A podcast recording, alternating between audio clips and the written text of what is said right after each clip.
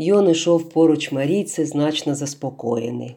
Очевидячки, більше у цій всій історії з Параскіцею брехень ніж чого. Він був радий, що так скінчилося, що люди заспокоїлись і що йому не доведеться святити власним коштам заворожену буцім Параскіцею криницю. Він ділився своєю радістю з Марійцею, хоч та якось холодно приймала його задоволення. Вона неприязно поглядала на Параскіцу, бліду, немов стривожену чимось та поспішаючи додому, спущеними додолу очима. Зорі блимають над Параскіцею, а навкруги її темно і тихо.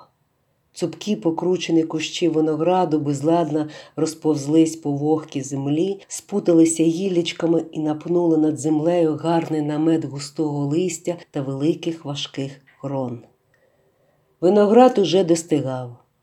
Цілий день під палючим серпневим сонцем поволі йшов таємний процес наливання ягід. Тепер напівпрозорі, жовтіючи та червоніючи китяги солодко дрімають серед лопатого листя та легких випарів землі. Їх стережуть від лихого ока та всяких пригод, начеплені на кілки овечі коров'ячі та кінські черепи, що неясно білілись скрізь по винограднику.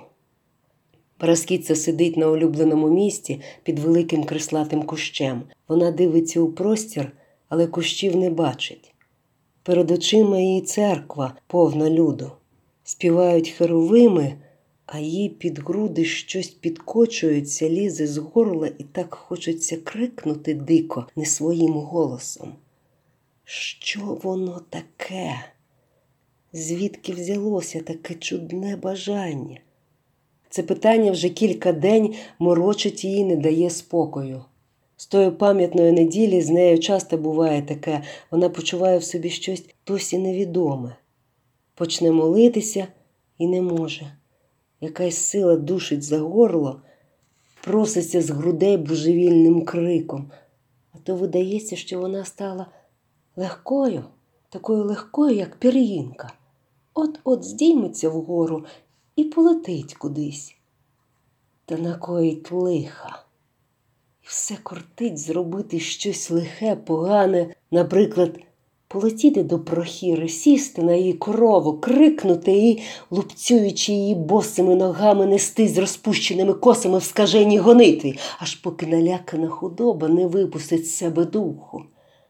Або поробити щось Маріці, перекинути її, наприклад, у сучку, худу, мершаву з підібганим хвостом сучку. Вона до хати, до страви, холодна і голодна, а її відти циба, а не підеш погана. Вона до Тодорака, він її ногою в бік циба собака. Вона це може зробити, почуває в собі силу. Але, Господи, що вона? Невже люди говорять правду? Невже вона відьма? Ні, ні. Здригується праскіця і протирає очі, бажаючи одігнати від себе ті чудні образи і думки. Це вона розпускається, це лихий дроско підступає до неї, бо вона тепер не молиться, бо вона забула тепер Бога.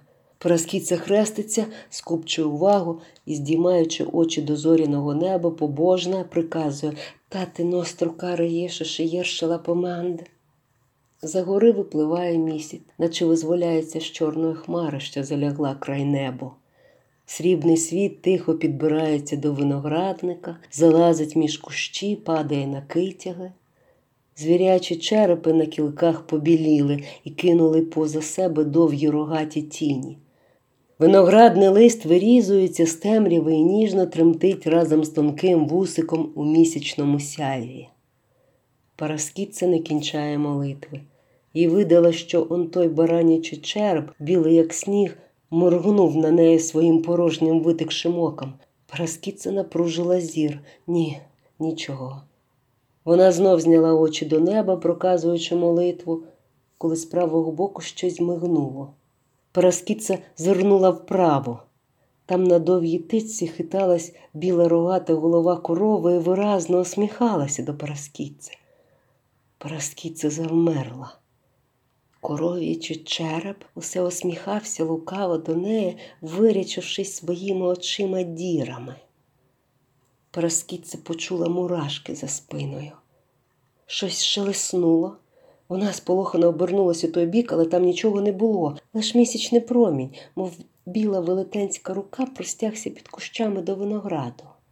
Параскійця тремтіла і боялась знов стрітися очима з порозвішеними по винограднику черепами, хоч її так і тягло щось зиркнути в той бік, де вона знала, висіла кінська голова, та вона не насмілювалась. Раптом вона почула, що за плечима в неї щось стоїть. Мов обмерла, скрутнулась вона на місці, знявшись на ноги і стрілась очима з тою кінською головою, на яку боялась глянути. Кінська голова спокійно висіла на кілку, сліпуче біліючи проти місяця, і мала зовсім невеселий вигляд. Проте Параскіцу обняв холодний страх перед тим, що їй здавалося, мало ось ось статися, і гнітило її великим передчуттям. І білі черепи, такі лячні нині, і чорні холодні кущі з покрученими лозами, і місячний світ, що, мов велетенські руки білого страховища, простягався до них, а врешті невідомий, досі душевний процес, такий чудний і загадковий, усе те обняло її жахом, холодним і обезвладнюючим. Параскіця хотіла бігти і не могла. Ноги немов приросли до землі а широко розплющені очі пильно вдивлялися в простір, наче ось ось мали побачити щось незвичайне. Коли вона перемогла себе, вона нерівною ходою, мов п'яна, швидко тікала з виноградника, путаючись в зарослях та здригаючись, коли мокро від роси лист, виноградник несподівано доторкався до її лиця або шиї. Кілька день Бараскіця ходила, мов затроєна. Раз на ранком Параскіця не могла сказати, чи вона спала, чи ні. З нею щось сталося. Вона знов почулась легкою, як солома. Легкий вітрець обвіяв її, і щось тверде і холодне, мов гадюка, залоскотало її по литках. То був хвіст, довгий, твердий, з волохатим почечком на кінці, мов у корови.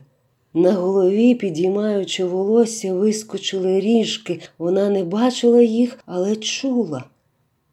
Якась шалена злість засвітила їй очі і запалила серце. Одну мить вона знялась вгору, кинулась у вихор, який закрутив її, поніс над землею. Вона летіла, а круг неї свистів та годів вітер, роздуваючи лихий поломінь в її відьомському серці. Вранці її знайшли зомлілу коло галчанового обійстя. Її очутили і завели додому. Вона сиділа бліда і пригноблена на призбі, оточена купкою цікавих, і нічого не оповідала на розпитування. Вона боялась поворухнутись, бо їй все здавалося, що її залоскоче по голих ногах довгий і твердий, мов гадюка, хвіст. Подія зробила в Магалі велику сенсацію. Магала, заспокоєна досвідом, свідком якого була в неділю в церкві, загула знов.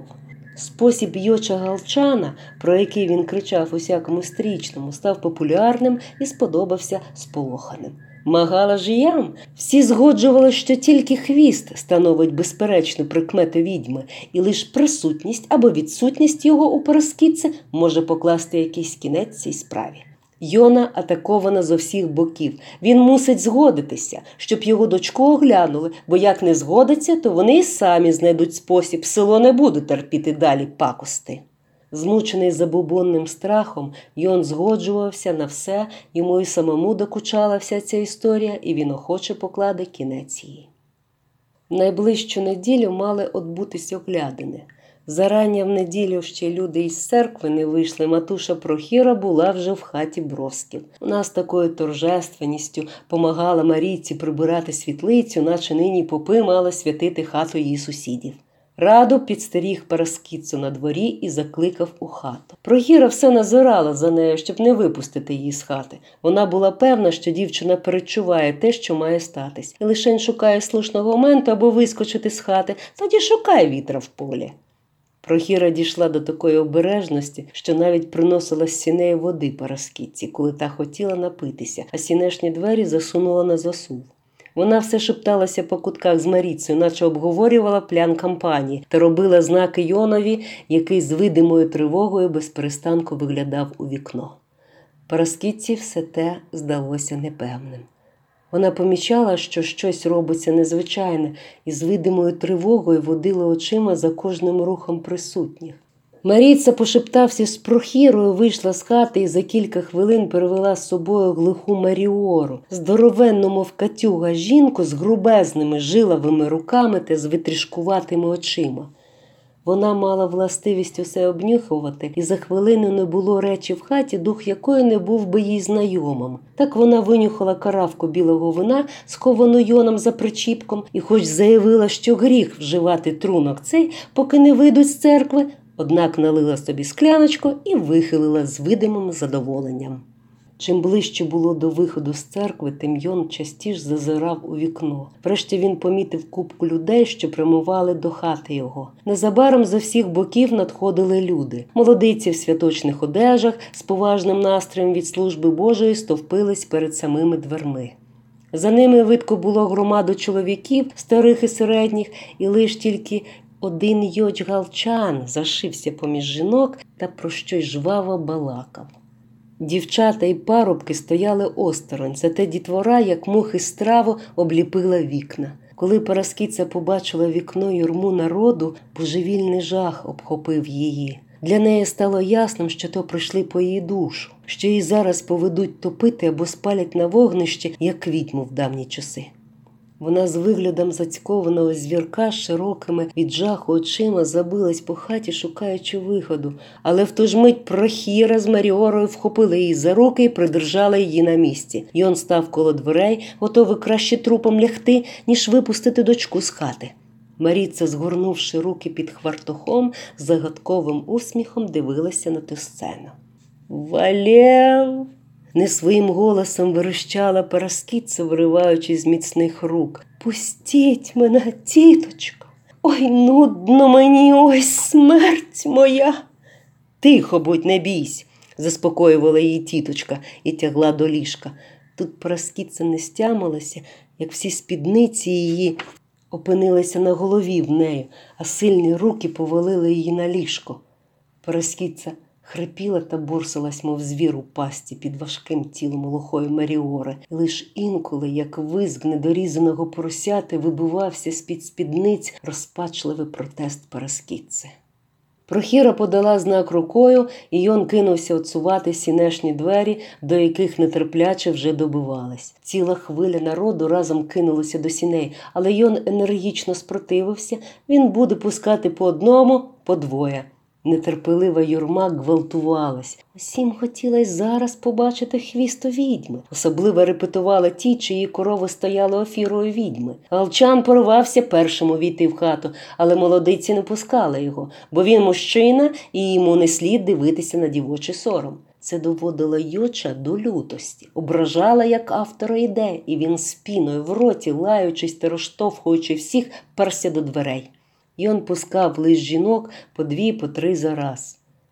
Вони наближалися до ліжка, мацали і оглядали видиму половину пороскіци пильно і сумлінно, мов корову на ярмарку, і розчаровані уступали місце другому гурточку, що вже надходив з сінеї.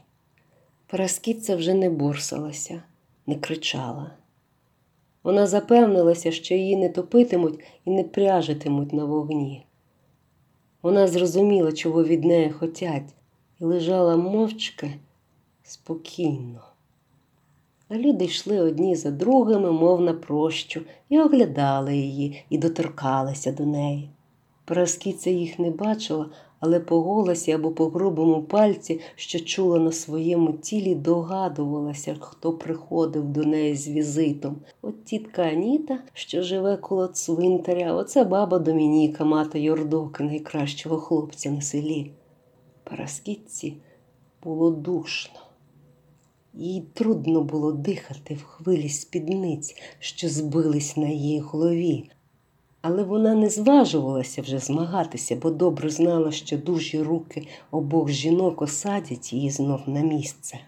Тож вона, зігнута вдвоє, в незвичайно незручній позі тихо лежала і з розігнацією приймала гостей, що одні за другими одвідували її, мов на іменини.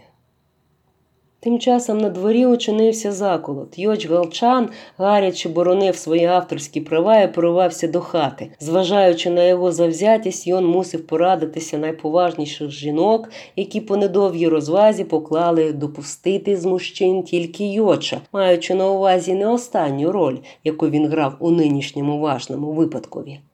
Йоча впустили. Червоний і схвильований він підійшов до ліжка а його масні очі так і забігали від купи спідниці аж до гарних панчіх параскійця. Він постояв кілька хвилин над параскіцею з видимим розчаруванням, ляпнув їй злегенька долонею і авторитетно промовив Ні, не відьма. В той мент Прохіра і Маріора пустили параскійцю. Вона поспішно випутала голову з спідниці, і, хоч лице її горіло від сорому, Серце радісно тріпало в грудях, і якийсь солодкий спокій розлився по всій її істоті.